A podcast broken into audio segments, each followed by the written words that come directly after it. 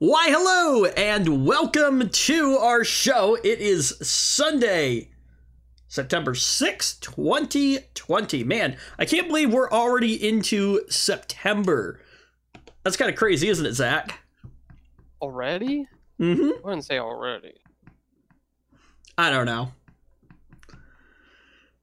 I guess things have been different. You've been like locked inside, basically, ish, sort Oh, of. haven't. I've been going to work in person for months. Uh, I guess you're right. I don't know. I'm ready for I'm ready for 2020 to be over and for, For me, it's just, for me, it's just you know average average life except more masks. I guess I don't know. Mm. Whatever. Oh yeah, that's right. You guys have a mask mandate there, don't you? Should have one, but yeah, we do have one here. We are still without one here, for better or for worse. Uh, I will not let my politics into the show. Although I'm pretty sure you know where I stand. I was thinking that there should be a mask order, like a political thing? It's a science thing. Science says that masks are effective, more effective than no masks. So Well, that's uh, there you go. That's what I think of our governor. I'm not going to make it. Like, I don't not- even know why it's a question. Who cares what you think? You know, the the data says this, so the data is right because the data doesn't care what you think.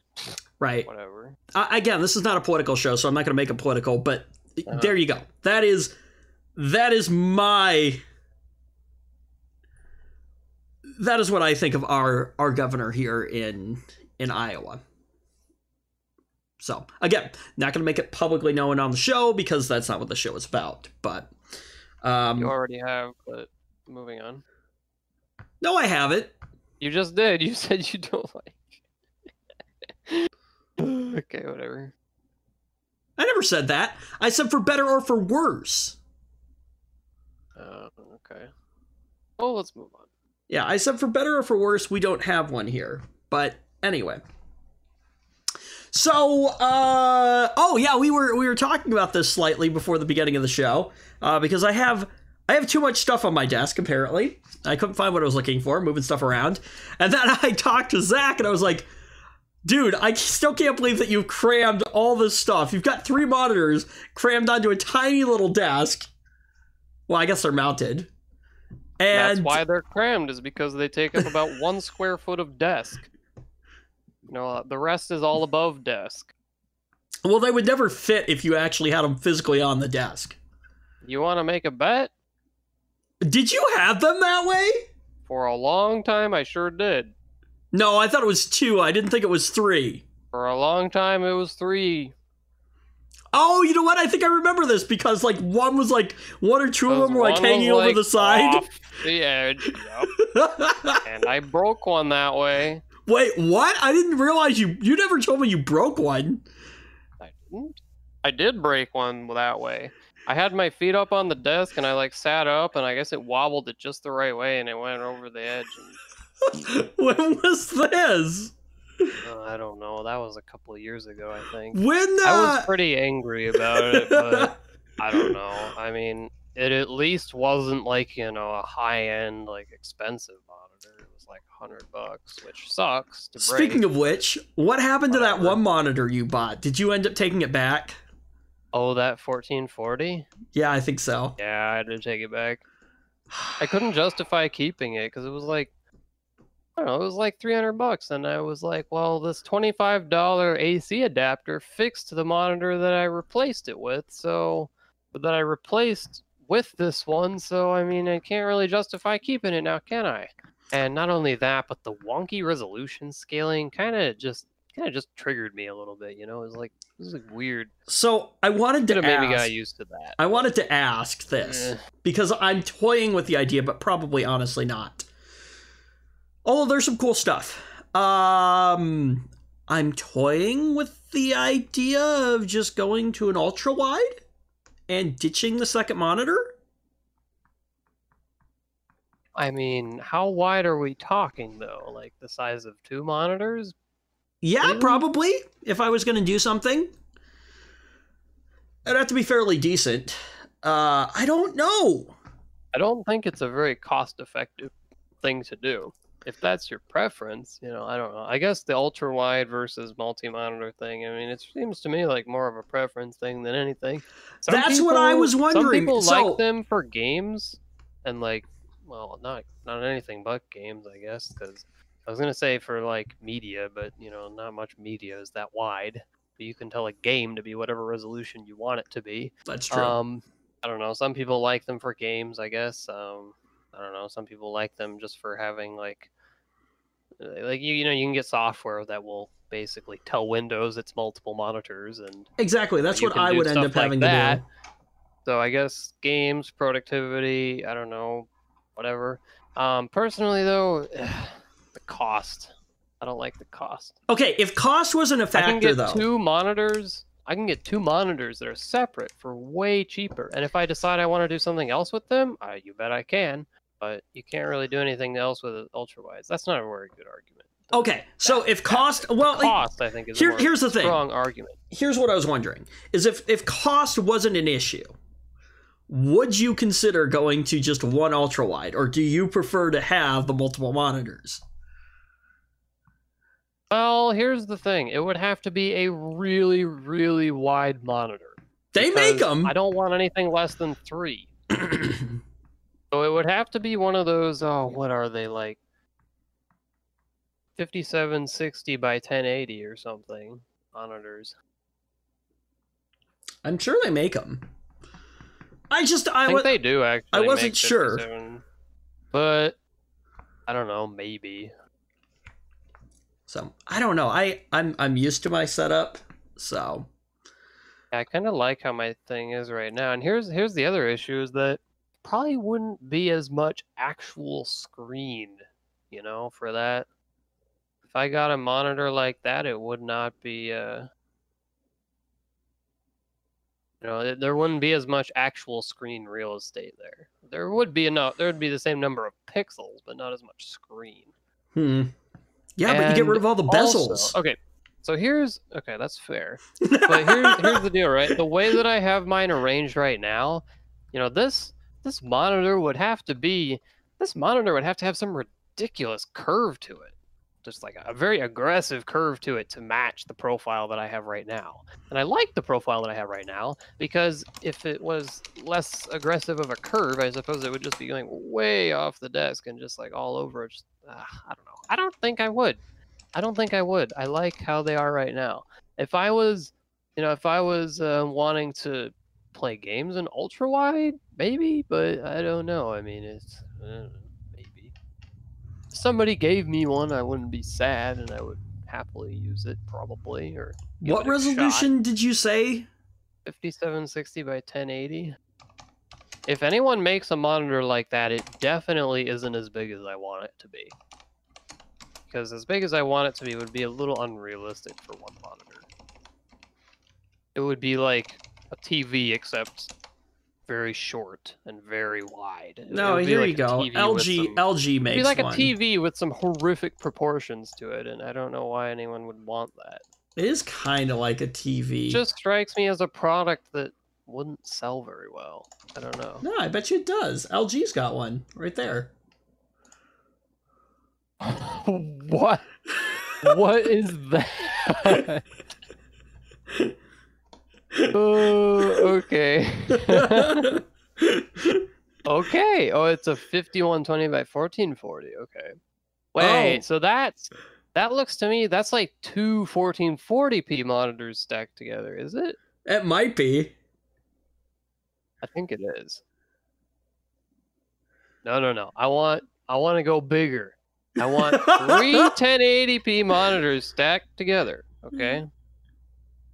Uh oh, it looks like it's maybe VESA mountable though. It better be for that much money. Because let's not even talk about the fact that it cost a grand and a half. well, that was I'm just the, it's that was just the awesome, first one I picked. I'm sure it's really nice, but eh. need a new graphics card for that too. I'm sure. Although I'm planning to get one. Um, Samsung makes one too. It's a Sure they do, 49. given the volume of displays they make. It's a 49 inch. Um. Oh, this one's 5120 by 1440. That's the same as the LG one that you linked. Is it? Oh, That's you're like looking for two 1440p you're looking for- monitors. you're looking for 5760. That's what you're looking. 5760 by 1080. I don't know That if that. be- I don't know if they make them. Well, I don't know either. No, they don't make a 5760 by 1080 because everyone wants 4K. I know. What's wrong with 4 1080p? Uh, actually, you know what? Okay, so I I was gonna say I was forced to, but I wasn't forced to, I guess. But I bought a new TV for my room here. Okay. Um, it is a 40 inch Vizio 1080p panel. Okay. Now, some people may ask, well, why didn't you go 4K? A lot of people hate on 1080p, but you I didn't what, need uh, I don't know. 4K. And the only reason I actually didn't even want the 40 inch, I wanted a 32 inch. But you know what the problem with all the 32 inch ones were? They all 720. Yeah, they were all 720p. Bleh. Yuck. And I wasn't about to go 720. Dude, even the little. I'm pretty sure this little TV that's behind me here and the shot right now that's got the logo on it is I don't think very 1080p. many- I don't think very many manufacturers make 1440p TVs. It's either 1080p or 4K. You know, the only 1440p monitor displays are generally monitors. I, I think I've never. I don't know. What are I've never What are seen. you talking a about? 1440p TV. You mean 720p? No, No. what? 1440p. anyway, I didn't need 4K. I don't have anything that I can consume in 4K. Yeah. Well, I suppose maybe Netflix or like I don't know if Hulu does. Actually, you might have to pay more for that. I can't remember. Anyway, so no, I really don't. I don't really have anything that is is consumable in 4K, so I didn't care. But I was not willing to compromise in 720p. That was not an option. Or just about everything is 1080p at least. Yeah, I was definitely not going to go. I, I was looking at one. I picked it up and I was like, okay, this looks pretty cool. Ooh, 720p. Nope. I kind of looked at a second one. I was like, hmm, okay. Uh, uh, oh, uh, no, 720. Uh, All I can say is it is possible that I just haven't tried a monitor that's awesome enough for me to uh, say I will never use 1080p, but I don't know. It's whatever. that you won't use 1080p? Yes. I thought your monitors were 1080p. No, they are.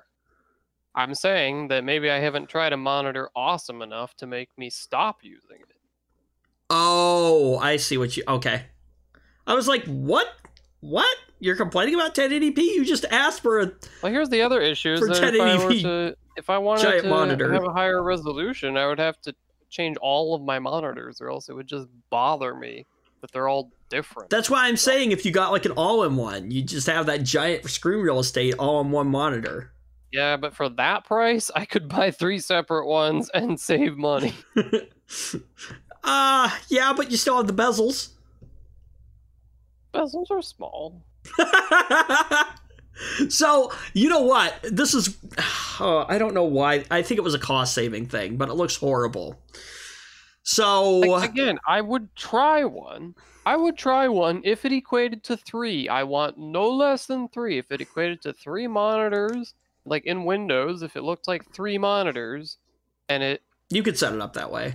Well, yes, I know. I'm sure you could set up this one that way too, even though it's kind of like two. But I want it to feel, I want it to be big enough that, you know, it will feel like three monitors, you know, to use. Mm. I don't know. You might I mean, get used just- to. You I'm might just- get used to it. I'm being picky, I know. If I were going to spend that much on a monitor, I think I have every right to be. Hmm. So, um, oh yeah. So, so the reason I had to get a new TV, so my old one, uh, developed this weird issue where like you would point the remote at it and it wouldn't turn on with the remote, but once it was on, it would pick up all the signals from the remote. Um, which is really weird, or at least you could like I couldn't turn it on with the remote anymore. My family had a TV and still does, actually, I think. Although I'm not sure very many people watch it. that long time ago it had this it started to have this issue. Gosh i mean it must have been like five six seven years ago. I still have this tv i can't even believe it. Um that it would like when you turn it on it would just like click on off on off on off on off. And it would just do this for like a minute two minutes and then it would turn on Weird. the weirdest thing. It Uh, would just sit there click click click click click click click click click and then it would just finally decide all right i'm i'm awake.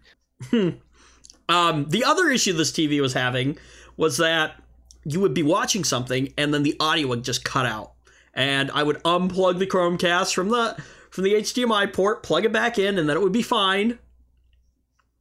Very weird. okay. Very good So anyway, so that's why I just finally said I'm like, screw it, I'm gonna I'm gonna buy a nice TV. So this time I went for the Vizio because Vizio's a good brand, um, well respected, been around for a while. Uh, the last TV I had was an Insignia, which is uh, Best Buy's like in-store brand. So that means it's the cheap crap right, right up there with like Westinghouse and things like that. Um, I've been i told. like to say i like to well i don't say very often but i like to think that you know the first the first something that you buy you know the first whatever whatever that thing may be you know maybe it can be a cheap piece of crap because you're not sure if you really care about it but if you end up buying another one make it a little nicer you know because clearly you cared enough about it Yeah, that's why I decided to go with the Vizio this time. I was either looking for a Vizio or a Samsung, and uh, I knew they were good brands. And uh, TVs are rel- panels are relatively cheap these days. But anyway, oh it's crazy how much cheaper they are you know what's funny? These AOC monitors that I have, they're not the greatest monitors in the world. Uh, definitely not for gaming. Although they they say they are gaming monitors, they definitely are not. Not probably super Aw. color accurate. who cares what Oh, it's a gamer monitor. It has one millisecond response time. That's not why I bought 'em. I bought them because cares? they You'd were- have to be like a. You'd have to be like on crack to even see the difference. I bought them because they were cheap, um, and they have served me well. Um, I hate that gamer monitor crap. Oh, you have to admit though, G-Sync is pretty cool. it is cool. Nice. I've never, I've never experienced it before, but I know I the have a technology is monitor cool. that has that capability, and I don't really use it very much. Well, I don't turn it on very much. I don't know. I just, I just don't. So, um, so I know what I wanted to ask you, and then we need to get into topics for the week. Uh, but so we were we went off on a tangent, and uh, so anyway, you were saying that you would like a bigger desk, but you don't have the space for one until you get an apartment. yes. So now here's the thing: is have you explored other options for ISPs in your area? No. Because it depends where you live, you know? That's like part of it, is what ISPs are available there. You must have an idea of where you're going to look, or do you not? Yeah, but every building is different. Every building is different, but I think you can probably purchase any service that you you might be able to. I don't know. Yeah, but sometimes the buildings are wired for X or Y or whatever, you know? That's why. Yeah, that's why I kind of stopped. But I don't know. Do you consider some kind of broadband service, or not broadband, like uh, Broadband? like satellite service? No, I don't. What? Even through like Verizon 5G or something like that? No, I don't. That's not satellite either. Or what is it? That's cellular. Or yeah, it, I'm sorry, not not satellite, cellular. Satellite is awful. Yeah, I know. Grandpa had satellite. Ugh. Uh, cellular. I'm his sorry. house, you get like get like a quarter megabit. uh, no, a, a cellular cellular connection or something like No, I that. wouldn't do cellular. Really? Those companies, those companies love data caps even more than cable companies do. Mm, that could be true. The only company I know to avoid like the plague is CenturyLink. Just, just no. So no. I don't care how good they will tell you it is. No, do not CenturyLink. No. Just no, I think no. I think Give TV CenturyLink the middle finger and don't look back. our TV station has a uh, has a direct link between uh, our two studios. Yeah, and I know because I've heard so many horror stories about CenturyLink. Just like, okay, so I've heard this from actually multiple coworkers. Just horror stories. It's, it's awful how bad they are. That that they will like they, they will just not they will just not do things that they say they're going to do. Like, oh yeah, you're gonna get your modem. Weeks later, no modem. You know, hey, where's my modem? Uh, oh yeah, we're we're sending it. We're, we we've made a mistake. We're sending it now. Okay, cool. No modem. Oh yeah, uh, uh, we we made another mistake. Uh, we're we're sending it though, huh? Uh, no modem. You know, like that kind of crap. And Can't oh you yeah, buy your the own? time. Yeah, you can buy your own. Sure, you can. But I'm just saying, you know, do you still want to work with that company? No. No. Uh, or how about, um, let's see, um, coworkers go on site for a like I don't know whatever they're doing, like bringing this site online with CenturyLink because they just um, they just changed ISPs for this site. Okay, we need to get them like up and running. All right, well, CenturyLink is supposed to have a tech here, but nope, there's no tech. And oh yeah, the guys who are there, they uh, they drove like eight hours to be there, and CenturyLink didn't send a tech when they promised they would, Hmm. You know what you need to do, Zach? and they can't send a tech for like a week. No, you know what you need to do, Zach? Find enough people. Oh. Find enough people that are fed up, and then set up a wisp. I don't want to do that. I just want to. I, I, what? What do you mean? I go to work all day. I don't want to do more work just to have internet at home. Yeah, but you know what? If you set up the wisp, then and you, you get some That's why I'm clients, paying for that service. That's why you pay for the service. So you, someone else takes care of it for you. Right? But if you do it, then somebody else is paying you for the service, and you get some money on the side. I don't want to do it. I want to do the work. I mean, luckily I have decent internet in my area. Otherwise, I'd probably look at doing something like that.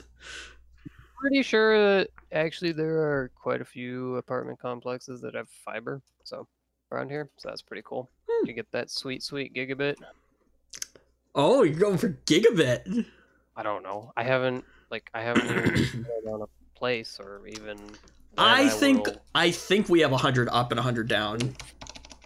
in 2020 it's a it's a it's an interesting time you know we don't know what's going on i just all Let's i know is i freaking go to work and save money and keep going to work Holy I know, crap. things eventually hmm I I'm running a speed test right now. Yeah, I've got hundred down.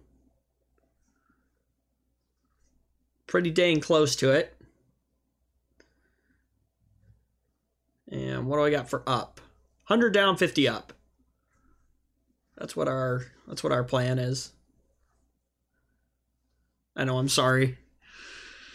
i think i actually can get 100 down if i had a Reliably? Ethernet cable long enough if I had Reli- an ethernet cable long enough i would get 100 down reliably? yeah i don't know about that may or may not work hmm. depending on you know what the what way the wind blows or whatever. Oh man. All right. Moving into topics for this weed uh, weed week. Um there's so so we're to go back. Last week we talked about Epic and Apple. So Epic has filed a full argument why a court should force Apple to reinstate Fortnite. I have 30 pages in my hand right now um of how many but this is the this is the legal uh filing right here. So epic says apple is a monopolist. It controls all app distrib- uh, distribution on ios it controls all in-app payment processing for digital content on ios it unlawfully maintains these two monopolies by explicitly prohibiting any competitive entry in either market That is true. They do that. On this motion, however, all Epic seeks is for the court to stop Apple free from retaliating against. Go away, Bixby. I didn't understand that. What a loser. Bixby is the biggest loser ever. Uh, Samsung's almost as bad with Bixby as like Microsoft is with like shoving updates down your throat. Oh, Samsung's a piece of crap too. Yeah. hey, they make good devices. Uh, all Epic seeks is for the court uh, for the court to stop Apple from retaliating against Epic for daring to challenge Apple's misconduct. On August 13, 2020, Epic caused or ceased complying with one of Apple's anti-competitive rules.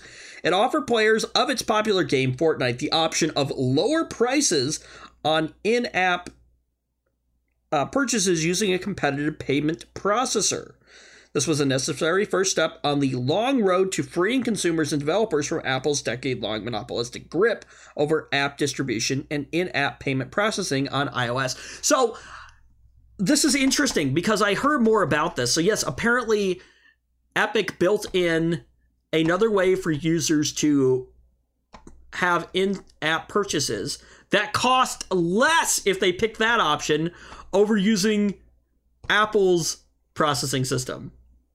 hmm um, which basically blew the door wide open on this, allowing Epic to basically say, hey, look, Apple's basically ripping you off.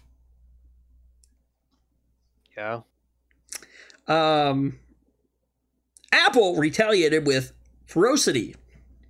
It removed Fortnite and terminated every one of Epic's Apple Developer Program accounts and cut off Epic's asset, uh, access even to software tools that are widely available to the public because now they're saying that Unreal Engine might be at um uh at risk now.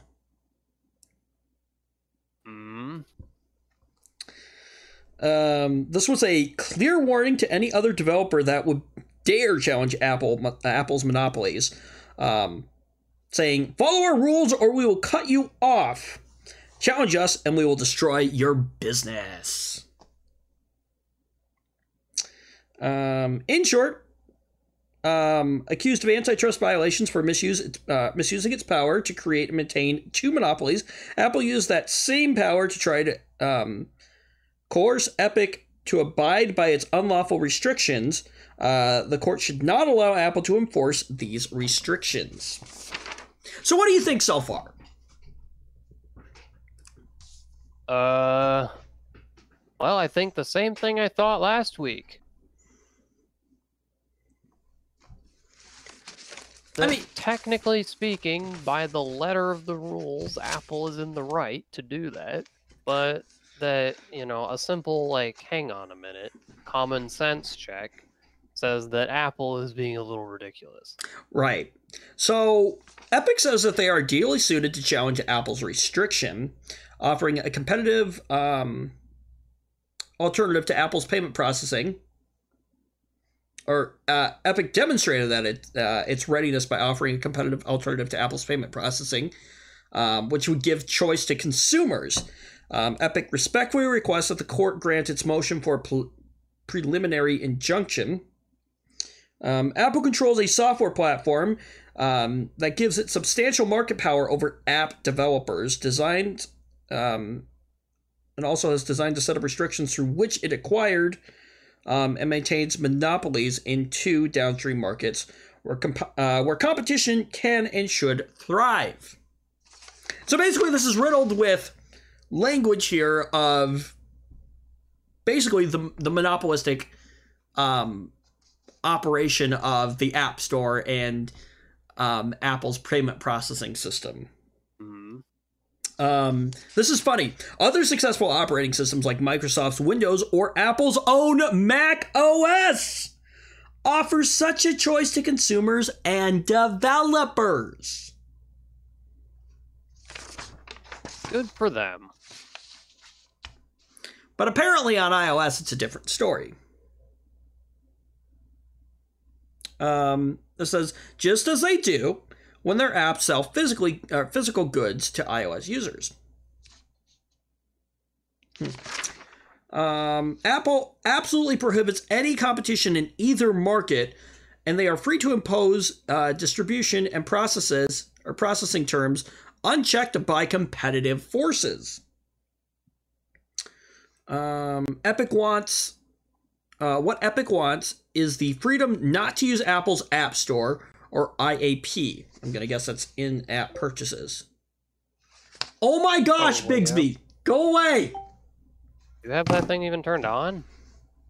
I don't know you could turn it off. It's never usually an Oh, issue. Maybe you can. Um, Apple has clever, uh, cleaved billions of users from their friends and family in the Fortnite community. Um, and get this. Um, so the user outcry has been deafening, showing real harm to the public interest. Daily active users on iOS have declined by over any guesses. I don't know, but probably quite a lot. Give me a number. Shoot me a number. Uh, thirty percent, Double it. sixty percent. Mm-hmm.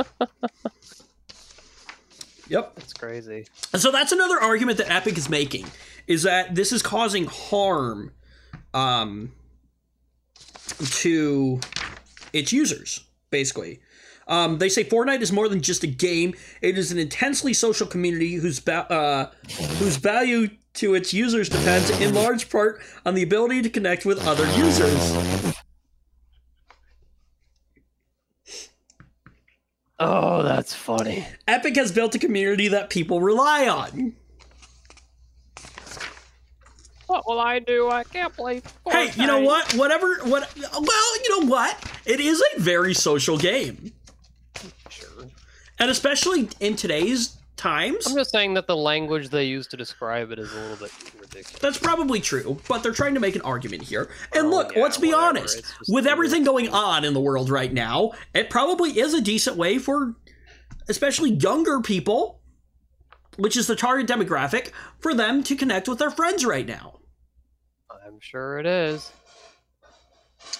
Um, they also say, and then there is Unreal Engine. Apple has attacked Unreal Engine, Epic's three dimensional environment engine, on which millions of third party developers rely in fields um, from gaming to medicine. Really? I didn't know that. Um, from movie production to space flight, as well as other parts of Epic's non Fortnite business. If Apple can cut off Epic's ability to continue updating Unreal Engine for iOS and macOS, both Epic and the millions of developers using Unreal Engine would be harmed. Um, let's see here. Yeah, so Unreal Engine. Aside from Fortnite, Epic has other lines of business, including the Unreal Engine. Unreal Engine is a software tool for developing digital three dimensional environments for multiple uses.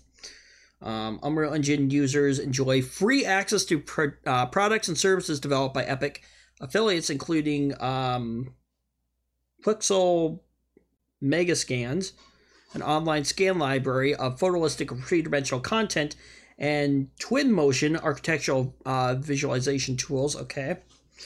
Um, let's see. At a market cap of over two trillion, Apple is the most highly valued publicly traded comp- uh, corporation in history. Uh, Apple's empire is vast and extends to personal computers, smartphones, and tablets, music sales and streaming, wearable devices, digital messaging, uh, digital storage, web browsing, creative and productive software, uh, credit cards, television programming, and more. Apple controls iOS, one of the world's most widely used operating systems, um, used solely by mobile devices that Apple sells. And iOS um, is stuff. So basically, this is just their arguments of what some of the stuff is. Um, let's see. Apple's uh, uh, Epic's challenge to Apple's uh, monopolistic conduct. So Fortnite launched on iOS in April 2018 and remained available until it was removed by uh, Apple on August 13, 2020. Throughout that period, due to Apple's control of iOS, Epic was forced to comply with Apple's anti-competitive restrictions. Thus, Fortnite was distributed on iOS only through the App Store, and in-app purchases made within Fortnite were processed only using IAP. On June 30, 2020, Epic founders, um, Epic's founder and CEO Tim Sweeney reached out to Apple asking that Apple allow competing app stores and competitive or competing payment processing on iOS. Mr. Sweeney explained his desire to make software sales and distribution on the iOS platform as open and competitive as it is on personal computers. He asked that Apple make these options equally available to all iOS developers. on July 10th, 2020, an Apple lawyer responded with an unequivocal um, no on the morning of August 13, 2020. Uh, the Fortnite iOS app began offering users the choice of making in app purchases using either Epic Direct Payment or Apple's IAP. Because Epic's direct payment does not bear the 30% app tax, oh my gosh, I love that. That's even in here. Uh, imposed by IAP, Epic offered reduced pricing to users that chose Epic Direct Payment. Then we get into Apple's retaliation, uh, saying within hours, Apple removed Fortnite from the App Store and posted a notice to Epic developers' programming accounts explaining Apple's um, uh, purported reason for removal. Uh, later that day, Epic filed its complaint challenge, uh, complaint challenging Apple's anti-competitive actions. Apple then intensified its retaliation through a second notice. Oh, I didn't know that. In the second notice, Apple stated it would terminate Epic's membership in Apple's development pro- or developer program and take certain other steps unless Epic com- um, complied with its demands, uh, included uh, including by providing a version of Fortnite that used only IAP. Uh, specifically, Apple stated that Epic would no longer be allowed to submit apps to the App Store. Um, as a result of Apple's removal of Fortnite from the App Store, no new users can download the app on iOS. You're right, by the way, there was some kind of like falling out with like the Google Play Store as well, too. Yeah, I know because I checked last week. Remember? Um, this says uh, uh, Epic is highly likely to succeed on the merit of its antitrust claims, as alleged in Epic's complaint. Apple gauge. So anyway, yeah, basically those are kind of the claims that Epic is making here. Epic is trying to play the. Uh, I don't know. This this could work out as a good publicity stunt for them. I'm sure it is. um, especially against the little guys. I mean, it would be awesome to watch Apple just But make no mistake, they aren't the good guys they claim to be. They're just they're just another evil company. Uh, they're right though. They are probably in one of the best positions to challenge this though. Yeah, probably. Um, let's see. Uh, so shortly before midnight on Friday, before Labor Day weekend, Epic Games pushed the button on its next legal action against Apple's ban on immensely popular Fortnite. Uh, there was no question that Epic would file for a preliminary injunction against Apple in an attempt to force the iPhone maker to bring Fortnite back to the App Store. Hearings were already scheduled for September 28th, but now you can read the company's full argument, uh, which we read some of it. Uh, you may remember that Judge Rogers was um, already unwilling to issue a temporary restraining order against Apple to protect Epic's games, partly because Epic hadn't proven it had actually been harmed, and partly because the judge felt that Epic um, strategically chose to branch uh, breach its argument with Apple, and so was at least partially to blame. That's true. Um, but in the new filings, Epic argues that more than its reputation has been harmed, daily active users on iOS have decreased by over 60% since Fortnite's removal from the App Store. Um, Epic claims. Um, so those are measured through September 2nd. Um, by that point, Epic had effectively split into two different games. Um, Epic says iOS is the biggest platform for Fortnite too. 116 million registered users, are nearly a third of the 350 million registered users Epic says Fortnite has attracted in total. Dang. And this is what is interesting here is that is this really a smart move on Apple's part here? mm Think of all those users now that and, and Epic is taking all of their users and using them to hopefully push back on Apple. How that'll work out, I don't know. But I would what I would love to see I'm it's surprised they don't just they don't they didn't just um well maybe maybe if, had they chosen to be a little less aggressive they could have done something like this but like you know let's say okay we'll comply and then we put a uh a little notice in every in-app purchase that says to everyone who purchases it oh yeah this is 30% more expensive Mm-mm, because of mm-mm, apple mm-mm, mm-mm. they can't do that Facebook tried to do this. really?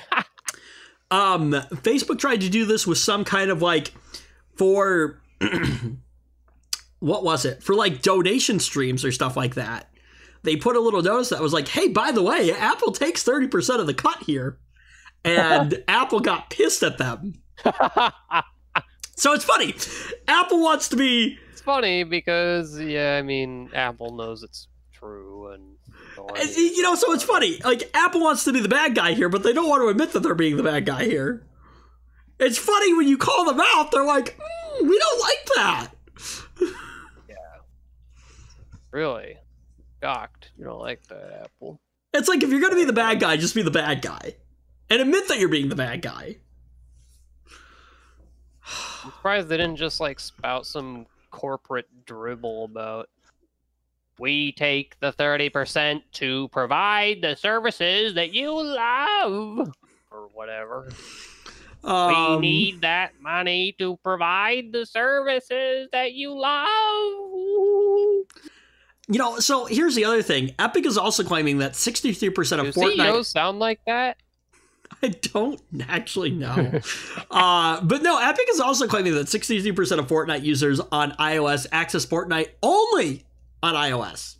And that there is uh, that is the only way for many people to play the game. That's probably true. What I would love to see is an uprise of people just saying, ah, screw this, we're over Apple's devices. It's not going to happen, but it'd be hilarious. I don't know. I'm waiting for something. I'm waiting. I don't know. Apple is apparently the company that just apparently can do no wrong, though. But I'm waiting for them to screw up so badly that there's a giant boycott on them. Like, I feel like that is the only thing that'll actually get through to Apple is when it starts affecting their bottom line. I don't think it's ever going to happen but you ha- you have to admit, I think that is the. I think I don't know what you think, but I think that is the only thing that is ever going to clearly get through to Apple and cause any real change. Oh, of course. They'll do whatever makes them money. Right.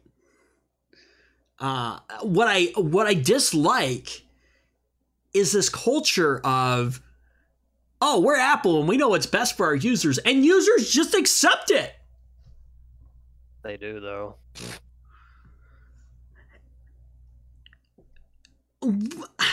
I don't get it. I don't get what it is about Apple that I don't know. Apple has built this culture there, or again, they just can't do anything wrong. And it's a great business model. If you can, well, okay, maybe not a great business model because obviously look where it's gotten them. But uh, to two trillion dollars, uh, I think it's pretty good. Yeah, but all this controversy that's happening right now, like, and who cares? Uh, that's true. They're making money, so yeah. Um. So Epic says it's worried that they may never see these users again, referring to the 60% decline uh, that its Fortnite community of players has been uh, torn apart and that some of its non-Fortnite customers have also been uh, collateral uh, have been collateral damage. Uh, as the Verge reported last week, some of Epic's other games are no longer available to re-download, and Epic says that, excuse me, its Shadow Complex Remastered has been removed from the Mac App Store too after Apple terminated, uh, terminated Epic's developer account. Look, I don't think Epic is fully not to blame here because they knowingly breached the terms of service. Of course they did. They uh Does that get them into trouble? They threw I down the know. gauntlet basically. They were like, "All right, Apple, let's tango."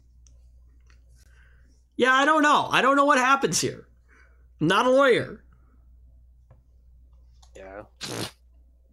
Sure, I mean, we're not. You're right. We are uh, not. Now, Epic is also claiming that Apple is threatening to deny any attempt to apply for a new developer account for at least a year, quoting a communication from Apple itself.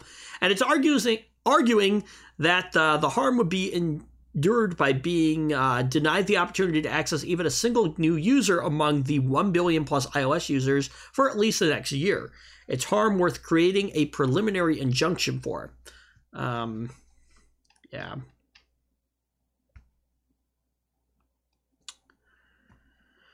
Um, let's see. Apple referred to it. Uh, okay. Here's what Apple says: We are disappointed, as we said last week, that we had to terminate the Epic Game Games account on the App Store. Oh, we're so sorry we had to do it though. Oh, We had no choice.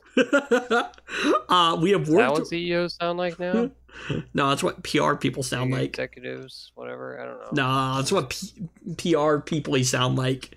Uh, we have worked with PR drones. the we have Oh, worked they're with the team people, at Epic Games drones. uh, for many years on their uh, launches and releases. The court recommended that Epic comply with the App Store guidelines while their case moves forward. Guidelines they followed for the past decade until they created this situation. Epic has refused. Instead, they repeatedly submitted Fortnite updates designed to violate the guidelines of the App Store. This is not fair to all other developers on the App Store and is putting consumers in the middle of their uh, middle of their fight. Uh, we hope that we can work together again in the future, but unfortunately, uh, that is not possible today. We hope that we could work together in the future. And again, I don't know, but I thought I heard something about how apparently, like, there are specific apps, like Amazon or something like that, that do not have to have to comply with the thirty percent cut. I could I be know. wrong on I that. have no idea. I could be wrong on that, but if that's the case, then this whole thing right here, um, let's see, um, violate the guideline. Like, you, can't just give special treatment to specific apps because you want to. They can, and they do. Then, then how do you enforce your policies? Uh, You don't. That creates a hole there. selectively enforce them because that's what they want to do. But that that creates a hole. That is not that is not equality. Oh, it's not, and they don't care. Yeah, I know they don't care. That's why we're in this situation right now. But I don't know. It, it'll be interesting. What I would love to see happen is for Apple to get their rear end sued and this be a giant win for the little guy. Epic's not a little guy, though. No, but Epic is However, that being said, I could definitely see Apple, or not Apple, Epic pushing for um, you know, certain changes that would uh, that would favor little guys. And that's what they're they doing. Want to stick it to Apple? that's what they're doing. And that's what I'm saying. It would be a major win for the little guy. It would be. However, that's not the intent. That's just a uh, a happy side effect, Yeah, a happy a happy which side is effect. fine. But let's just not pretend that they're on the little side of the little guy. No, but they're definitely going to use that argument in their legal will. proceedings. Of course they will. In this case, their interests align. They will use that argument, and it may or may not be effective. So, moving on, the FBI is worried that Ring and other doorbell cameras could tip owners off to police searches. okay. And now, hold on! what's the problem with that, though? uh, You don't think they have a right to know? Oh, So- true or false, um, you can. True or false, Zach? this just in: the FBI is worried that Ring and other doorbell cameras might do their jobs. uh well it's it's giving a tip off to these to these criminals but true or false you can decline a search by the police Um, in some circumstances, I think you can. yeah unless Obviously, in others, you don't get that. luxury. unless they have like a search warrant uh is a, if there is a warrant from a judge, I think, then they get to do whatever they want. i think so or well within reason uh Probable cause to find a crime. I don't know. Whatever. but in in any just general circumstance if you were stopped on the street If some if a police officer just walks up to you and says, "Can I see what's in your pockets?" You can say no. uh well you can't just As say no as long as he doesn't have a reason to think that there's illegal things in your pockets. no it has to be without a Right. reasonable doubt Okay, that's well, that's where the if he unless he thinks there's illegal things in your pockets. Like he has a reason to believe that there. But he has to, yeah, he but it has to be without to a reasonable, but it has to be without a reasonable doubt. Hmm, okay. Um, Well, I don't know. you can't just say Whatever. no though. weird. The, the the language that you use is very important. I do not consent to searches. Of course. And if you say that and they don't have a warrant, they got to come back with a warrant. That's so, probably true. Uh, the Federal Bureau of Investigation documents warn that owners of Amazon's Ring and similar video doorbells can use the systems, which collect video footage sometimes used to investigate crimes, in order to watch police instead. Hmm, yeah, well, that, that's kind of their. That's What kind of their supposed to do. that's They're kind of the point behind them.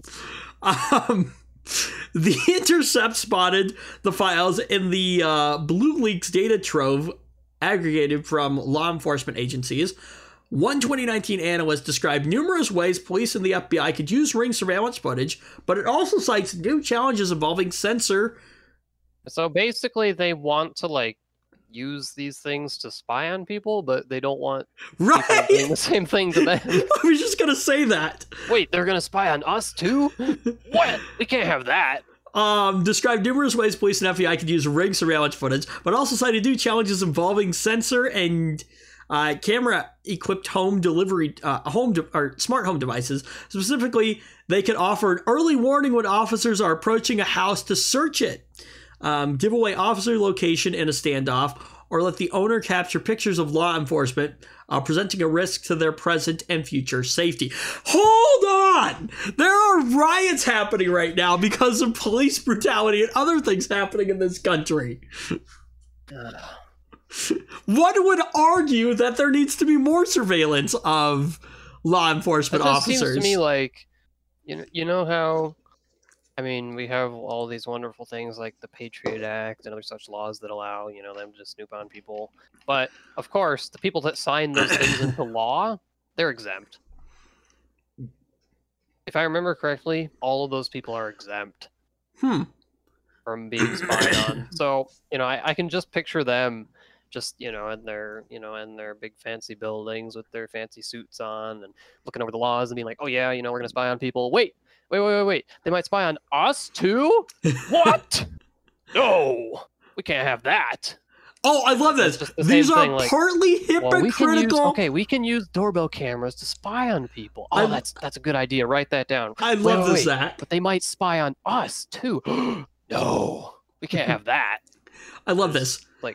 Oh. The next line of this says, "These are partially or partly hypocritical concerns." Uh, Yes, the standoff issue, for instance, was noted in a much report about motion activated panoramic cameras, but the FBI, uh, FBI points to a 2017 incident where agents approached the home of someone with a video doorbell seeking to search the premise. The resident wasn't home, but saw them approach by watching a remote video feed. No, really? What? okay. They then preemptively contacted their neighbor and landlord about the FBI's approach. He may also have been able to covertly, uh, covertly monitor law enforcement activity with the camera. Mm, okay. um, this isn't necessarily more I mean, information than a security camera would what- capture. If they're doing what they're supposed to be doing, I don't see the problem. Wait, hold on. How is this any different from having security cameras on your house? I don't think it is. You could do literally the same thing with security cameras, I mean, you could probably hide them, and I'm sure unless they were looking, they wouldn't even know. right? Um, doorbells like Ring or Google Nest um, Hello are pitched as more mainstream devices, and they've also created controversy around police use of the footage. Mhm. At one point, Ring offered law enforcement a heat map that showed the concentration of cameras in an area, and it's reportedly partnered with hundreds of law enforcement agencies and helped them encourage users to hand over footage. Um, critics argue that um, argue this compromises the privacy excuse me, um, of people whose neighbors install the doorbells. And ironically, it looks like law enforcement have some similar concerns, although the FBI still offered more positive assessment than negative ones. Hmm. Again, yeah, it's it's very hypocritical that the that the police and law enforcement are like We want to use the footage from these cameras. We want to spy on you, but we don't want you to spy on us. It's uh, yeah. Well, I don't know if I would necessarily call it spying, but yeah, close enough. I don't know. Yeah, that's ah man. Hypocritical. Hypocritical. So, anyway.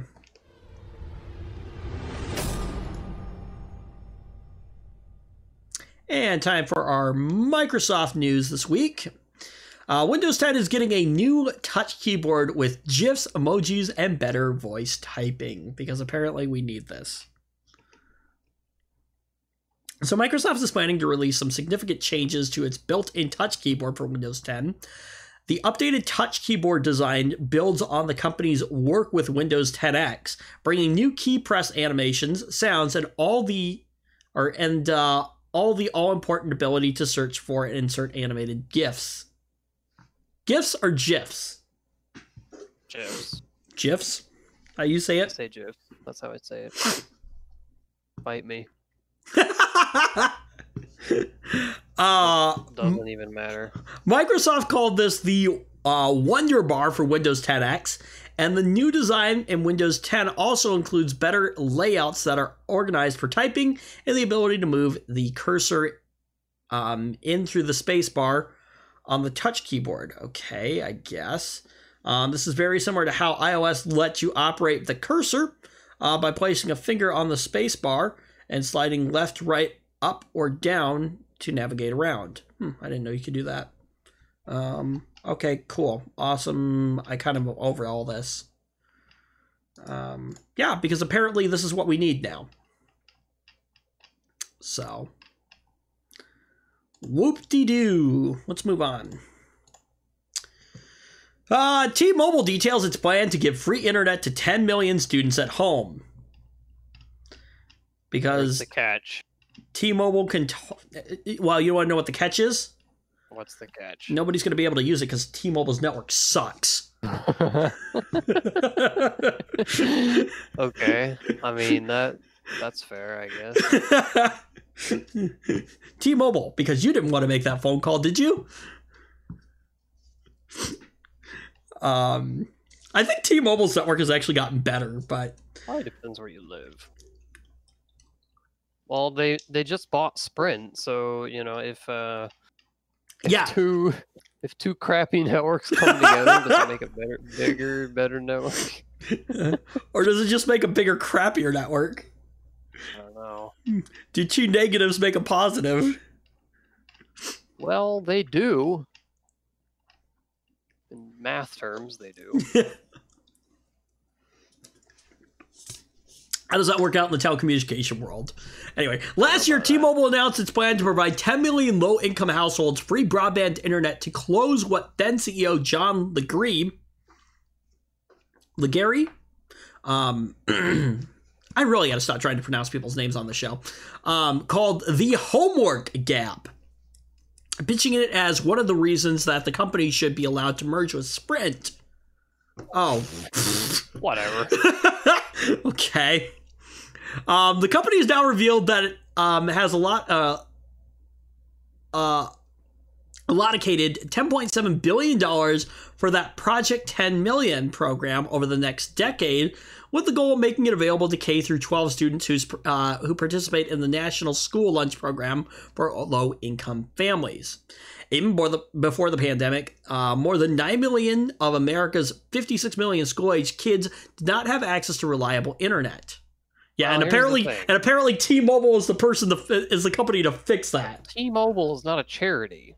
They're an evil corporation. What are they getting for this? Uh, no, here's here's what I love: reliable internet. Yeah, and T-Mobile is the company to do that. There you go. Um, and could not compete uh, complete uh, after school assignments. The company said in a news release, suggesting that existing gap leaves many kids at risk of falling behind in school. With so many students learning remotely due to the coronavirus pandemic, the need for home internet may be even more important than it was last year. School administrators can apply for the program by providing zip codes for their students in the school lunch program, and parents can also volunteer their schools. The schools then distribute the hotspots and devices, with T Mobile providing assistance for setup and technical support. Households can then or can get a free hotspot and 100 gigabytes of data over a single 100 gigabytes over a 100 single gigabytes. year? There you go. gigabytes. There's, your the catch, Zach. There's your 100 catch. gigabytes. I was actually just about to say that. What? So they get to download like, hmm, how many? I I bet they get like what 500 megabytes. You know, if if T-Mobile's feeling really generous, that is. So But no, that is wow, they're feeling that is- extra generous. 100 gigabytes. Woof. that's a little Whew, over eight a lot. gigabytes a month. What? Uh, well, okay, so you take 100 gigabytes, right? Wait, that's 100 gigabytes over how long? Divided by over a single year, so 12. Oh, what? oh god, that's horrible. So that is 8 gigabytes, a little over 8 gigabytes that you get to use every month. There's your catch, Zach. There's your catch. Or get this, Okay. or they can pay $12 monthly for 100 gigabytes of data each month. That's $144 for a year. Which, I mean, to be fair, is probably cheaper than um Whatever. Man. I, I, mean, at looked at least that 100 gigabytes of data for a single year. Really? 100 gigabytes? No, entire Look, year? and here's the thing that data limit may not meet all the needs of students using Zoom, YouTube, and loads of other video streaming platforms for their oh, online Oh, classes and entertainment. It won't even be close, I bet. And T Mobile is still limiting those video streams to a low resolution of 480p. There'll be a limited number of hotspots available too, with T Mobile allocating more each year. Allocating. Allocating, yeah, you know what I meant. In addition, the fine print says that the free plan will end after 100 gigabytes or 365 days, whichever comes first, suggesting that students' internet may get abruptly shut off. That's different than a typical bother? unlimited cellular plan, where you have some low level of uh, internet access even after you hit a data cap. Still, this is definitely better than having kids sit outside fast food restaurants to access Wi Fi hotspots just so they can do their homework. Yeah, until you run out of data, And you're going to do so very quickly. especially with things like Zoom right now. You're going to run out really fast. All right, so, all right, T Mobile. So, good try, but. No. But we didn't really expect anything from you. I wasn't expecting it to be that bad, though. I was. I don't know. Maybe I have more faith in T Mobile than I should have given them. But. I don't know. So, Zach, NVIDIA announces the new RTX 3080 GPU. Priced at. Have you have you heard pricing yet? Of course I have. I watched the launch event. So, what is the pricing? Seven ninety nine. Six ninety nine. Six ninety nine. Sorry, you're right. And Clearly I launching. haven't watched closely enough. and I- launching I don't September just kind of 17th. Said that on autopilot. Um, Nvidia. So you probably know more about this. So is this what you're looking at? What is what I'm? I'm not looking at anything right now. No, I'm saying, but you're looking at at upgrading your graphics. Oh, Is, to buy one? Yeah, I probably will buy one. Um, yeah, I don't know. I mean, mine my 980 Ti is probably not going to last that much longer. So I think it will last enough time, but Nvidia is unveiling its new GeForce RTX 3000 series graphics cards. Nvidia has been teasing these new cards for weeks, and there have been plenty of leaks before the RTX 3080 was made official. Based on Nvidia's new Ampere architecture, the RTX 3080 is designed to succeed. What is it? Ampere. Ampere. Hmm, okay. Um, is designed to succeed the RTX 2080 and 2080 Ti cards with improved performance and ray tracing support. Do you care about the ray tracing? It's not really that much of a thing right now, anyway. Uh, NVIDIA is promising big performance with the RTX 3080. I love when events, like, I love this in, in event launches we're we're promising big performance upgrades. Well, no crap. Fortunately, the cards are at least supposedly, you know, very fast even in non-RT workloads. Hmm. So it's fine. What I'm saying is though, I love when they include that in these launch events. We're we're we're building a better product. It's way faster. Oh, we're building really? a oh, really? Really? Oh, okay. I, I would Gee, hope for a second, so. I thought maybe it was worse. like, is it is it even needed? No crap, it's gonna be better. I would hope it is. Um, unless it's Vega. Sorry. well, AMD is supposedly launching, you know, something this November, but they've been really tight-lipped about it. Um, so yeah, so Nvidia is promising um big performance with the RTX 3080, up to two times that of the RTX 2080, and faster than Nvidia's RTX 2080 Ti cards. You know, Zach, you might want to wait a little bit after launch though to see if these light any sy- systems on fire. I I actually have a plan for launch. I will buy one right away. I will go to Micro Center and I will get one, but I won't open the box till I know it's good okay. because the availability is not going to be good. You know, I'm gonna probably have to camp the website and try to order one as soon as they're becoming available, and hope that I'm fast enough. I guess. Um, but yeah, I don't know how that will go. I've never bought a graphics card at launch, but I need one. Um, the card will ship with 10 gigabytes of GDDRX, uh, or 6X. GDDR6X, excuse me, memory, which will be priced at 699 when it ships on September 17th. NVIDIA is using 8,704 CUDA cores on the RTX 3080, combined with a true. The number's half that. They doubled the number because apparently it can do two. Uh, it, does it does two instructions of something per clock. I don't remember. There's there's a technical detail there that I forget. Hmm. But Uh, the double the number is a marketing thing. Mm, it'll be uh, be combined with a 1.71 gigahertz boost clock. That seems really low, but is that high that for a graphics card? because the um the, the clock means nothing. That's just what the stock the stock reference cards will will do, right? But if you buy a card from, you know, any of the other any of the partners, it's going to be different. All tune them differently. Does clock speed, does overclocking your graphics card make any difference? Yes, of course it does. More performance out of it? You're doing more operations in the same period of time. Of course it's making Mm. Okay. a difference. Okay. Uh, 1.7 isn't. Uh, I mean, it's nothing. Uh, it, it's not low. Nothing. Nothing to write. What is that- for, card. For for uh for a processor that would be low though. For a CPU? Yes, that would be very very slow. What uh so I guess I guess what is low for a graphics card then? Well, let's see how fast my graphics card is going right now. And yours is not overclocked, or is it? Your system is actually your system isn't overclocked, is it?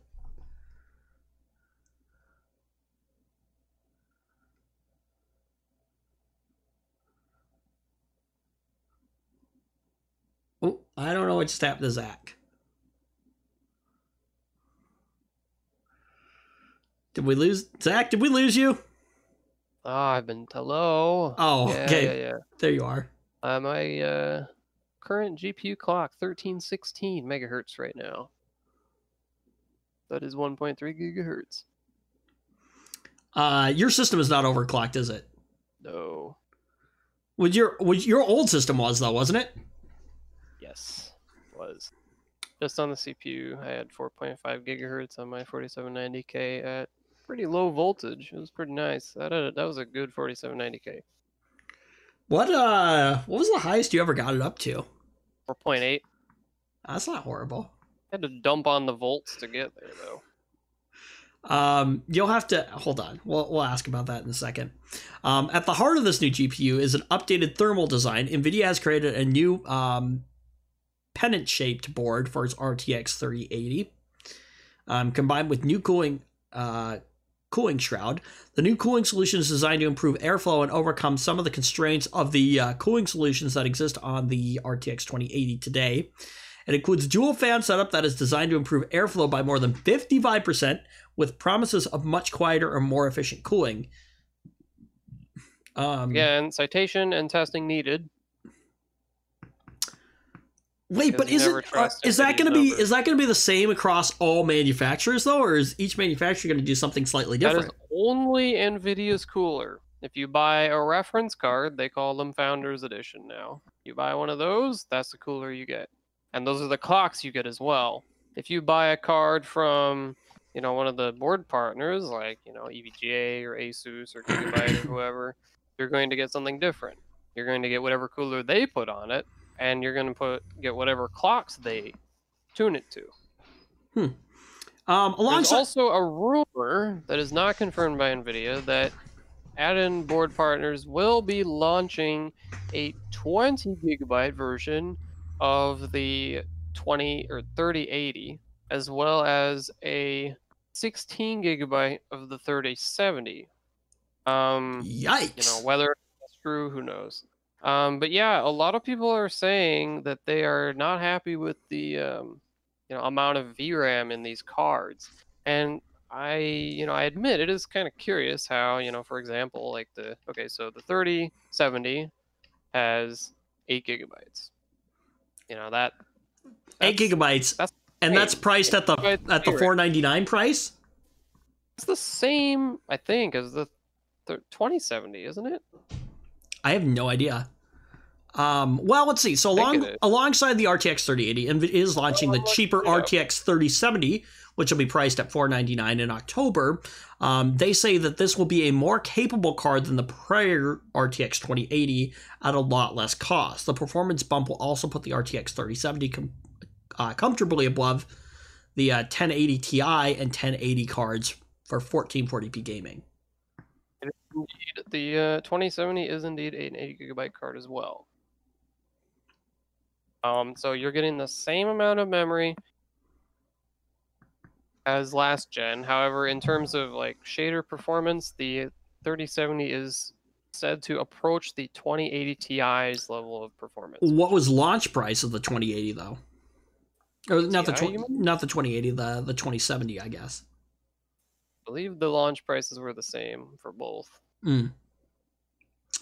Uh, this RTX 3070 card will also use a similar cooling solution to the RX, uh, RTX 3080, with NVIDIA's um, promise of improved thermals and a quieter operation.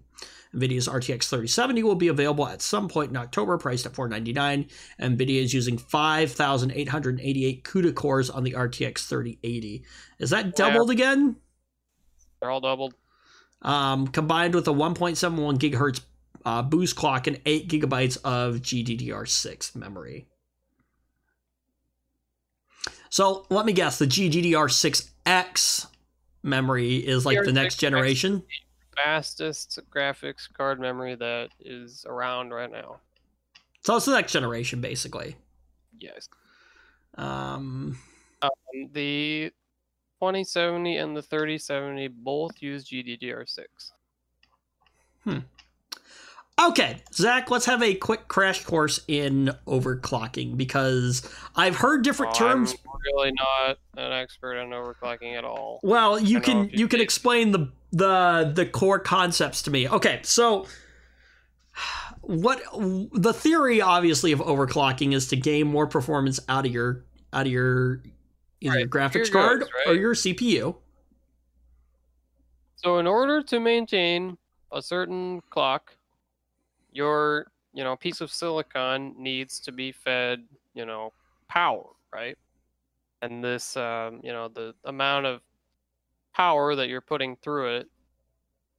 Well, gosh, I forget the the relationship between volts and amps, but generally speaking, when you're um, when you're tuning for overclocks, you're you're adjusting the voltage that you're feeding your piece of silicon, right? Um, in terms when you're talking about graphics cards, sometimes you want to turn off or adjust the power limit settings again as well to feed it more power. But in to boil it down, you're you're you're trying to achieve a balance between um, the amount of voltage you're giving your CPU or whatever, and the amount of clocks that you're getting out of it, right? So, like, okay, let's say you're let's say you're at some stock settings, right? And you want to go up, you want to go up like, you know, 500 megahertz on your CPU, right? So you you adjust it and you uh, you know, you reboot and then oh, look, I crashed because, you know, I wasn't getting enough I wasn't putting enough voltage into it. You know, it wasn't stable. So you need to feed it more voltage. But do you know what feeding it more voltage does? It makes it warmer and it can reduce the lifetime of the part, but not necessarily. So there's kind of a, I guess, like a That's what I never understood. Three- I've always heard points, three points of data that you need to balance. that's right? what I never thermals, voltage, and your clocks. You want to find the balance. There are so many more things that go into it. So many more. That's not But what if I you never just want to get yeah. a little more out of your CPU or whatever, that's kind of all you need to know. Hmm. You know, See the, really the voltage part. That was the part that I never I understood. That was the part that I never understood. Was I always heard voltage, but I wasn't quite voltage sure. equals heat. You give your you give your CPU more voltage, it's gonna get hotter. And if you give it too much voltage, it might just die. You know, it won't they won't like that at all. but um so you can get yeah, you can I mean, you can get the a crash. more voltage you give So- it, the faster it can go and remain stable. I would imagine. I would imagine you give it too much voltage, you'll get a crash. You give it too little voltage, you'll get a crash. Too much, um, unless you go in, in unless you reach an extreme, probably not. That's oh yeah. That's probably yeah. You're you're probably You're- right. you're probably going to be talking. Although I mean, at a point, you are going to reduce the lifetime of the part. That's not good. Um, and and if you're talking about overclocking a graphics card, it can also help to unlock like a lot of, at least on the Nvidia side of things, a lot of them have like a uh, like a power limit setting that you will have to unlock. In order the, to allow the card to uh, slurp more watts from the uh, power supply. Um, additionally, speaking of, the uh, the new RTX cards have a new power connector because apparently they're quite power hungry, and they are very power hungry. They are very power hungry. The uh, tw- 3080 is what 320 watts. I mean, that's a lot. That's like twice the wattage of a 1080 for reference. I don't know what the wattage of a 2080 was. But they are they are pretty power hungry. Hmm. Interesting. Um, and I I've read some materials that suggested the um, the power hungriness comes a lot of it from the memory. The GDDR6X sucks a lot of watts, supposedly, and the um, well, the 3090 has 24 gigs of that stuff. So yeah, it's got a lot of watts going through it, and also the um, the uh, the process that the um, lithography process used to make them is Samsung, which is well, they were they were made by Samsung, which is a little bit oh, less favorable on the power side of things than the uh, traditional TSMC. So, yeah, um. All right. Hold on. Um. kind of a ramble there, but yeah. Um, in other quick news here, this is like super not important, but um, let's see here. Let me let me go find this real quick here.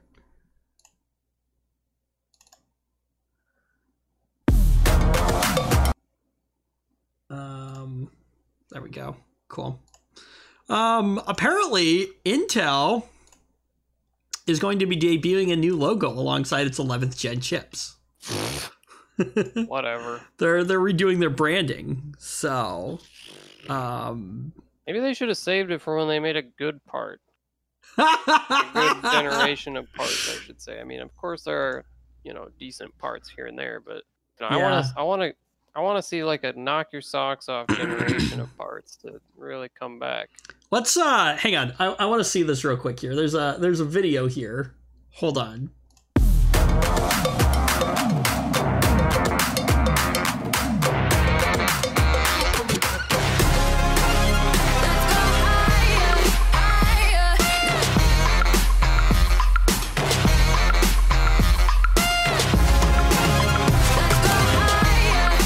Is interesting.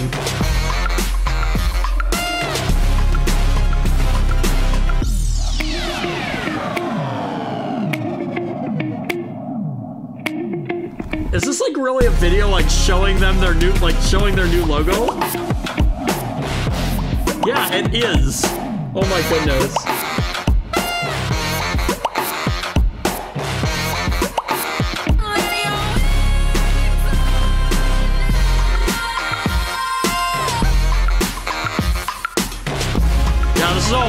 Like stuff. Oh. Ooh. Ooh, that was that was horrible. They oh, they updated the classic uh like uh Intel Bong. Oh man, at the end there it was like done with like a trumpet. That sounded horrible. oh my gosh. Yeah. Dang. Um, hold on. Um, let me copy link address. Um, just check out like the very, very last portion of that. Tell me what you think of the of the new bong.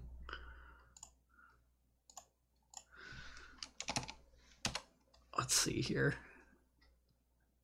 It sounds horrible. I hope that's not what they're going with.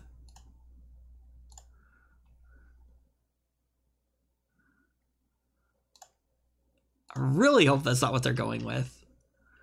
Um, hold on. Let me find that again here. Did you hear it? Sounds stupid, yeah. Uh, hang on.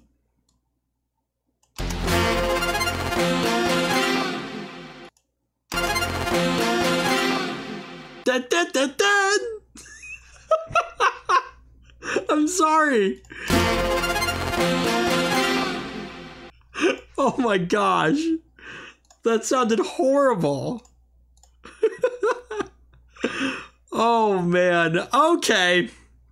Um I mean, it is a more modern look, but Intel has just announced its new 11th gen processors. Okay. Um, and alongside the launch, the company is also rolling out its new minimalistic logo. Look, what else does Intel have right now, Zach? What? I said, what else does Intel have right now? I don't know. right? Exactly. Um, it's the third company the uh, comp- or it's the third logo the company has ever used. Um, the fresh design replaces the previous branding with the Intel word mark enclosed in a circle that has been used by the company in various forms since 2006. Um, the new logo will also accompany a brand new refresh from Intel with a more minimalistic design for everything from Intel Xeon servers to its Optane memory chips.